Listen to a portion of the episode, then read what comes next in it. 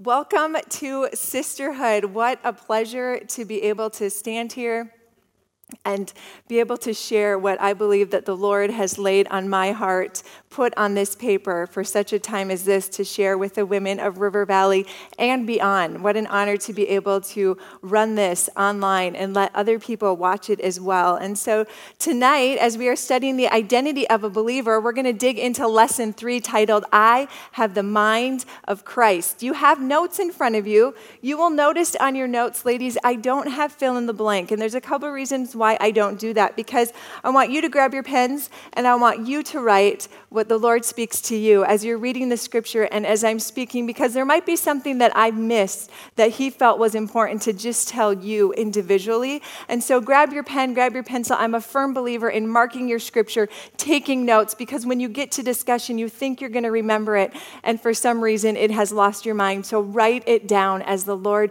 reveals things to you tonight. Anytime we open the Word of God, He speaks. Amen? Amen. And so listen with ears and write as you hear what he has to say to you. We're going to start in 1 Corinthians chapter 2 verse 16 in the amplified version. And you know what? I'm going to have you read this with me. So we're going to open up reading together 1 Corinthians 2:16 in the amplified version. Ready, go. For who has known or understood the mind, the counsels and purposes of the Lord, so as to guide and instruct him and give him knowledge? But we have the mind of Christ, the Messiah, and do hold the thoughts, feelings, and purposes of his hearts underline, circle, scribble, do whatever you need to do to the phrase, but we have the mind of Christ. We have the mind of Christ. Let me ask you do you believe the word of God is true? Yes, then you believe when it says that we have the mind of Christ. We have the mind of Christ. That's you, that's me, that's us. We have it. It says it, so we get to believe it.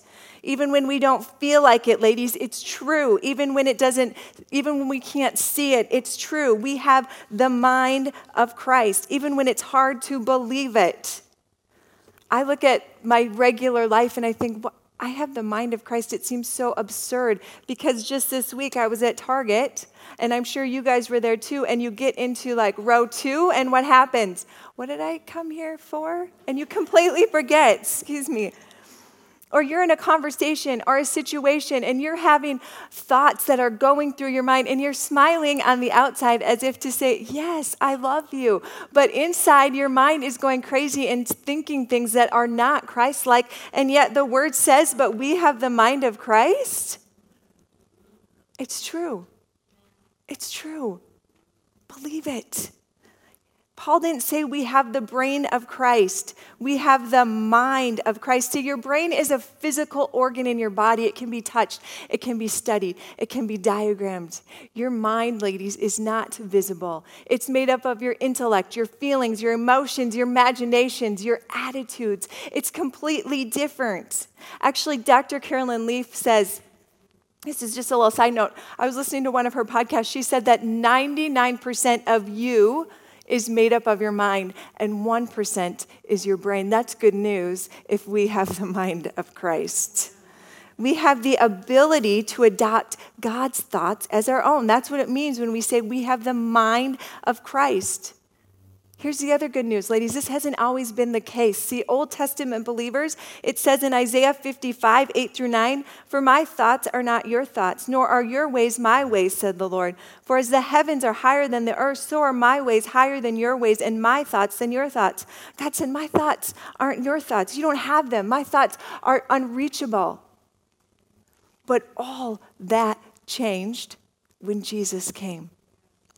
1 Corinthians 2 9 through 10. But as it is written, eye has not seen, nor ear heard, nor have entered into the heart of, of man the things which God has prepared for those who love him. See, we often quit reading there and we stop and we think about how wonderful heaven will be, so wonderful that it doesn't enter into our hearts to imagine what God has prepared and even though it's true that God is going to far surpass our expectations of what he- heaven will be like, the thought doesn't stop there because if you keep reading in verse 10, it says, But God has revealed them to us through his Spirit. For the Spirit searches all things, yes, the deep things of God. Let me say that again God has revealed.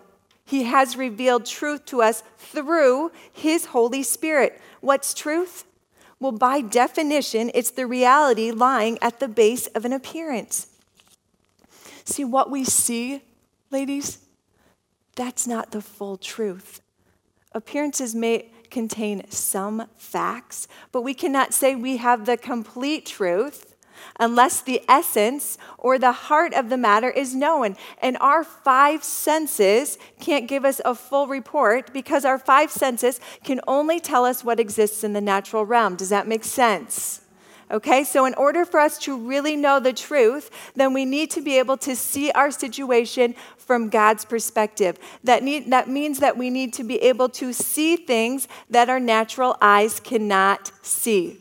This is what Jesus prayed for us in John 17 17. Sanctify them by your truth. Your word is truth. God's word is truth. That means I'm defined by God's words, not my thoughts, not my feelings, not my opinions, not anybody else's opinions. Here's the thing many of us, we've bought into the lies about who we are because we've never taken the time to learn the truth or the Word of God. And we need to start thinking about things the way that God thinks about them. See, many of us have, including me, I, I, I'm not just saying you, I'm included in this. We've bought into the lies of, I'm not good enough. I can never. I guess I'm just stuck with that. I guess I'm always going to be sick. I'll never amount to that. No, no, no, no, ladies. That's not God's truth. Okay? We are anointed for truth. Last week, Laura stood up here and she talked about the spirit, soul, and body. Okay? Your brain is in your body. Your mind is in your soul, and the Holy Spirit, with all the thoughts of God that we want to adopt as our own, resides in your spirit. See how all that ties again together in this lesson. This is important. When we say we have the mind of Christ, this is what we're saying. We're saying that God has made us capable of knowing his mind and hearing the teachings of his Holy Spirit who dwells in you. Catch this. Our responsibility is not to manufacture the wisdom, ours is to simply draw out what he has already put there. Let me repeat that. Our responsibility isn't to manufacture the wisdom, ours is to draw out what God has already put there. Isn't that good news? Think of it like you'd think of a bank account, okay? If you had a large sum of money in the bank account, it's good to know that it's there. But if you need to pay a bill, it's not going to do you any good just sitting there. You actually need to draw it out. You need to have access to it so that it can do something. Same thing.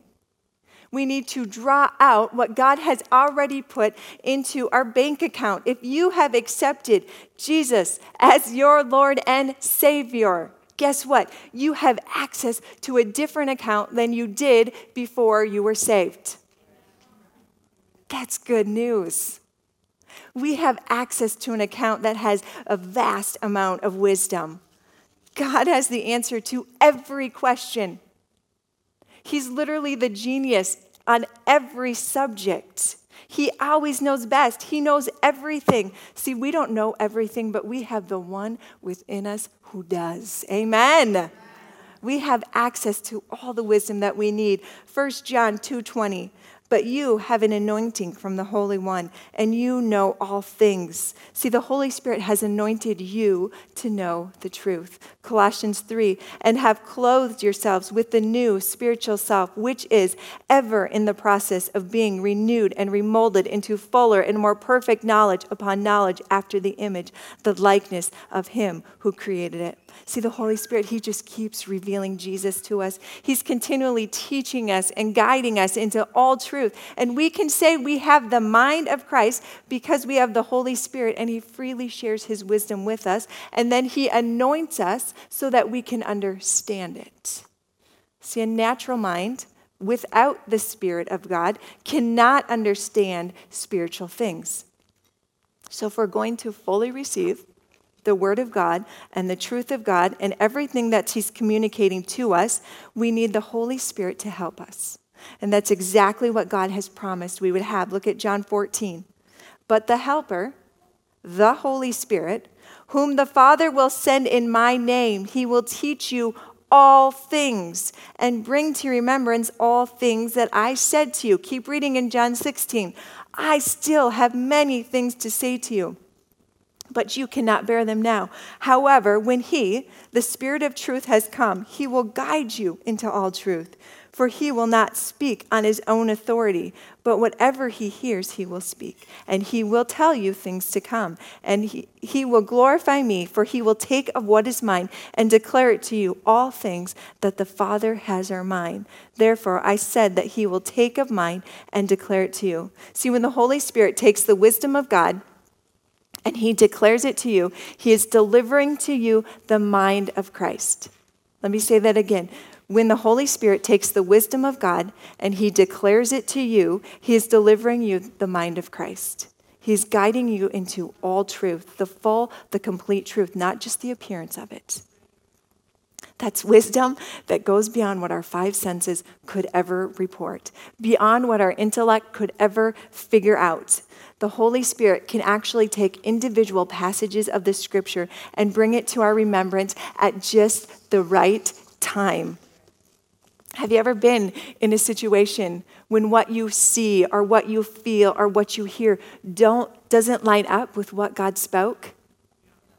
And then all of a sudden, he supernaturally reminds you of something you read in his word that morning, or something you heard years ago, or something you'd hidden your heart in your heart many, many years ago. And all of a sudden, what you see doesn't matter because you remember what he promised. You remember what he spoke. You remember what his word says. And now, instead of sitting in how you feel or what you see, you begin to align your thoughts with Christ. And here's the deal, ladies when the things that you hear or the things that you feel don't line up with what God spoke, go with what he spoke. When you see facts that don't line up with the faith that you have, go with what he spoke when you're sitting in unrest and anxiousness, but He said you can have peace in all things, go with what He spoke. When you feel alone or forgotten, but He said, Hey, I will never leave you nor forsake you, go with what He spoke. When you feel empty or far from God and you're looking for things to fill that void, but He said, Seek first the kingdom of God, go with what He spoke.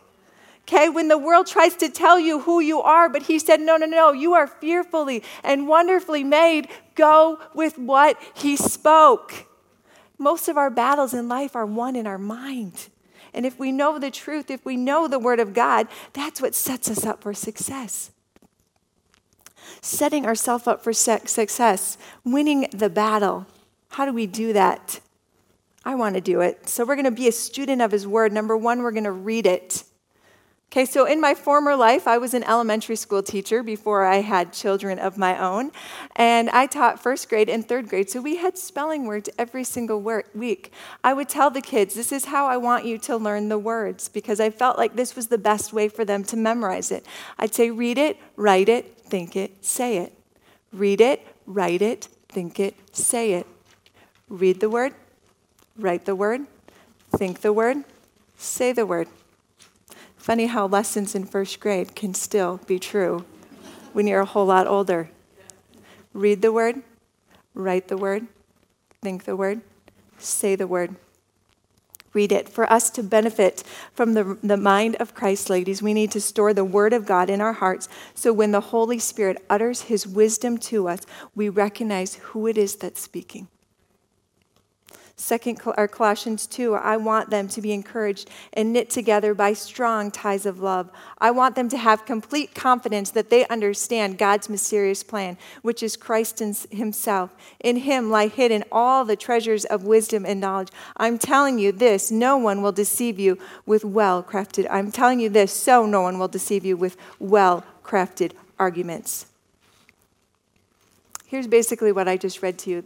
This enemy the stinking enemy that makes me so mad sometimes. He knows that we have access to God's wisdom. He knows that truth trumps all. He knows that when we start believing these well-crafted arguments and lies, that it disables us, that it causes us to not function as well as a person, that it causes dysfunction in our family, that it causes dysfunction in our relationships. He knows that. So when the enemy tries to deceive me with my well-crafted with his well-crafted arguments, I want to have read the word so that I can recognize that it's a lie and it is not truth. We need to know the truth. Look what First Peter says stay alert, Watch out for your great enemy, the devil. He prowls around like a roaring lion looking for someone to devour. Stand firm against him and be strong in your faith. Remember that your family of believers all over the world is going through the same kind of suffering as you. Okay, we have an enemy who is seeking to derail us, and he is sneaky. If he wasn't sneaky, it would be a whole lot easier to recognize the lies. But he's sneaky, so it says, be alert. Watch out so that you're not devourable. We do this by reading the Word of God. We do this by knowing the Word of God. We do this by knowing the truth of what He says. Read God's Word, write God's Word.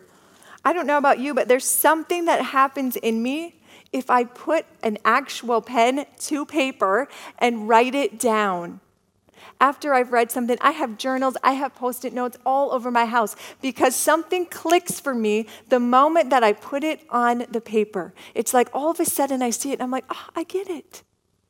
I get it. And if I need to keep being reminded of a truth, I will put it anywhere I need to put it my mirrors, my counters, my car, my purse so that I can pull it out anytime and look at it. Write it down. This is kind of a silly analogy and made sense in my mind. I'm not sure if I'll be able to communicate it, but I mentioned that um, we, my girls like to ride horses, and so we do horse things. We buy horses, we sell horses, and if I get the papers that say, hey, you have a certified horse, this is the one you're looking for, I can read it, I can read it, I can read it, and I can go out to the pasture and I still can't recognize which horse I'm supposed to take home with me.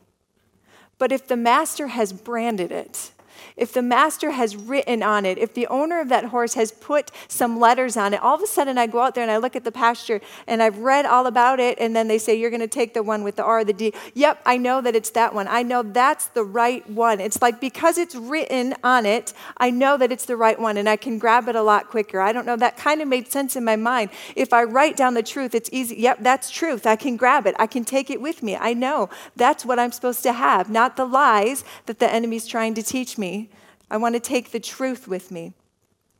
Read it, write it, think it. Or I could say picture it or imagine it. Order your thoughts. In my own life, I often run into trouble and I try, when I try to access the mind of Christ because I allow my natural circumstances to drown out the truth of God. Here's what God's word says I'm supposed to do in 2 Corinthians 10:5. Inasmuch as we refute arguments and theories and reasonings and every proud and lofty thing that sets itself up against the true knowledge of God, and we lead every thought and purpose away captive into the obedience of Christ, the Messiah, the anointed one. See, when my natural reaction or a lie of the enemy sneaks up on me, here's what I'm supposed to do. I'm supposed to take that cat thought that thought captive and put it in its rightful place. That's secondary to God's word.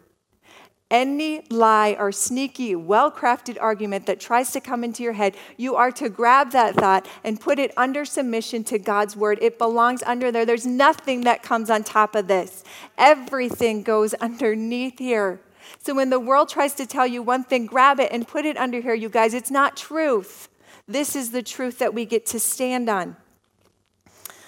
Look past the appearances, look past the way it seems, look past the way it feels. We're not denying that certain circumstances don't exist, we're just putting them in their rightful place.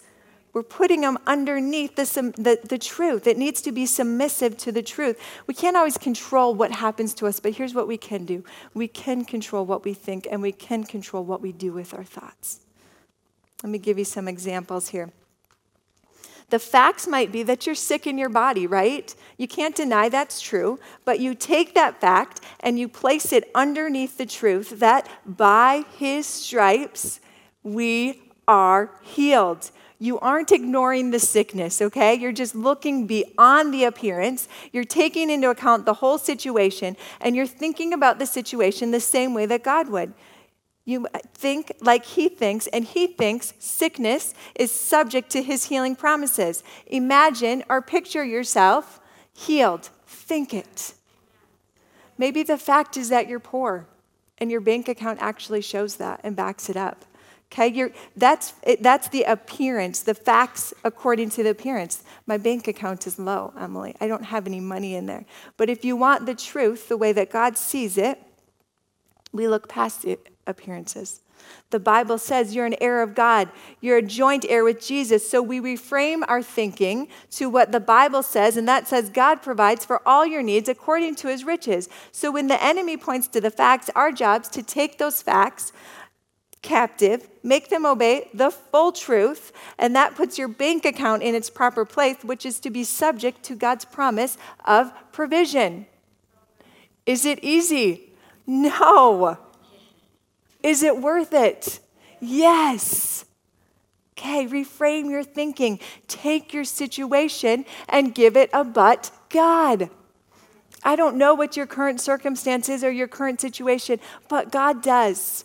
Take your situation, take the lie, take the fact, take whatever you're seeing that looks a certain way or feels a certain way, and give it a but God. Go back to His Word, read it, write it, think it, and then say it out loud. This is what my life looks like, but God said this. This is what my marriage feels like, but God said this. This is what I feel in my body, but God said this. And then you go with what your but God spoke.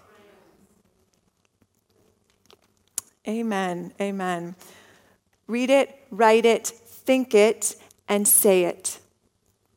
See, I think that words are fruits of our thoughts. So if you want to know what you're thinking, you'll know by what you're saying out loud. And if you're saying things that don't line up with God's truth, then you need to go back to step one read it, write it, think it, say it. Okay, it's no surprise that when we start declaring, when we start confessing things, truth, out of our mouth, it changes everything. My girls have always had a saying that I've had them say since they were little, and it was I would ask them, Who are you? And they say, We're Pahl girls, and we will honor Christ. But just recently, I felt like the enemy was trying to sneak in some lies to them, trying to tell them where their worth came from, trying to tell them what they needed to wear in order to be called something or to be cool. Could I say that? And I didn't really like where it was going. And so I went to the Lord and I said, Lord, tell me how to parent them. Show me some scripture. And I sat down with them and we read some scripture. And then we recreated what they're going to say every day. And I say, Who are you? They say, We are Pahl girls and we will honor Christ with what we say, what we do, how we think, and what we wear. Hopefully, that when the lies creep in, they can take them captive, put them underneath the truth, make it submissive to that, and know that no, no, no, I am who God says I am. It doesn't matter the opinions of others, it doesn't matter what other people say, I am who God says I am. And I will honor him in everything that I do, in everything that I say, in everything that I think, in everything that I wear. The world does not define us, God does. So we begin to adopt his perspectives. When we read it, when we write it, when we think it, when we say it, all of a sudden we start thinking like he, like he thinks. Paul, Peter, James, and Jude, they all called themselves bondservants of Jesus Christ. Isn't that what we want to do? I just want to scream, Lord, I want to be a bondservant of you. I want everything that you have for me, Jesus. They, that's what they were doing. They were letting this same mind that was in Jesus operate in them. They adopted Jesus' perspective in their lives. I admire that. They realized that if Jesus did all of this for us, we should view our lives through the same lens. The humble submission and obedience to God is admirable what they did. Matthew 4 17. From that time, Jesus began to preach and to say, Repent, for the kingdom of heaven is at hand. Please underline the word repent. It means to think differently, to reconsider. At hand, to make near, to approach, to come. This is simply what Jesus is saying. Hey, think differently. The kingdom is here. See, we're always moving in the direction of our strongest thoughts. So, what are you thinking? Do you need to think differently? How can you think like Jesus? How can you adapt his perspective in the things that are happening around you? And remember, as we study in the Word and we study about Jesus, you guys, He came to earth as a human, right? That's no surprise to you. So He had to go through some of the same things that we did. He was a human. We are human. Yet He had to believe just like we had to believe he viewed, cha- I want to look at how he viewed some of his challenges. We're going to take lack. Think of the story of the feeding of the 5,000. What do the disciples say? Oh, we need to send them away because we don't have food. And Jesus is like, no, no, no, we don't. Give me that boy's lunch. See, because he didn't view it as lack. He viewed it as, you know what, God says that we're always going to have more than enough. God doesn't want us to look at our shortcomings as though there's no lack with him. He's like, this is what God gave us, this is more than enough. Storms, they represent trials in our lives. We all have them. If we don't, we're lying to ourselves, right? We read about two storms that Jesus faced during his time on earth. In one of these storms, Jesus was asleep and his disciples were all in a big panic. And in the other storm, Jesus actually walked on water. So then, ladies, the mind of Christ in the face of storms, we are to remain quiet quietly at rest, to understand that whatever you face in this life, you can, you can walk on your circumstances if you walk by faith. Jesus just sat quietly. So, having the mind of Christ in our storms, we remain in quiet rest. We walk by faith. Sickness. Jesus faced lots of people that were sick. He healed all who were oppressed by the devil. Why? Because he knew God was with him. Sickness was subject to him, and the result of his mindset was the healing of multitudes of people. So, the bottom line is this Jesus never encountered a situation in his life where he came at it from a position of lack minded. He was never powerless. He knew who he was, he knew his Father, and he knew what was available to him. And if we are to have the mind of Christ, then we need to think the way that he thinks. We need to know our identity as being in Christ. We need to know who he is, that he is powerful, that he is faithful. We need to know what is available to us by finding and believing the promises in the Word of God. We have the same mindset as Jesus had. Here's the deal the result of thinking like he thinks is transformation. And when you renew your mind to think like he thinks, your life will be transformed. Take your current situation, take your current circumstance, take your current lie or half truth or well crafted argument by the enemy, ladies. Look up your promises that he's given you. Read it, write it, think it, say it, and then go with what He spoke. Jesus, we thank you for your word, Lord. We thank you that it's true, Lord. We thank you that we can have the mind of Christ by your Spirit, Lord. We thank you that we have access to a vast amount of wisdom because of you, Jesus. Lord, I pray for the situations that are in this room right now, Lord. I pray healing over ones that are sick in the name of Jesus, Lord. I pray abundance over those that are sitting in lack in the name of Jesus, Lord. I pray restoration over those that are sitting in destruction. Lord, I pray redemption over those that are sitting in a place of hurt. Jesus, we thank you that we can have a mindset like you have, Jesus. We thank you that you have given us access to truth, even even when we don't feel it, even when we don't see it, even when it doesn't look like it, Jesus, that we can believe on the promises that you said that you will do what you will do. Lord, thank you that you give us the strength to go with what you spoke, even when it doesn't feel good. So, Lord, we thank you again for what you have done in this room. I pray that the conversation would be fruitful. In Jesus' name we pray. Amen. Amen.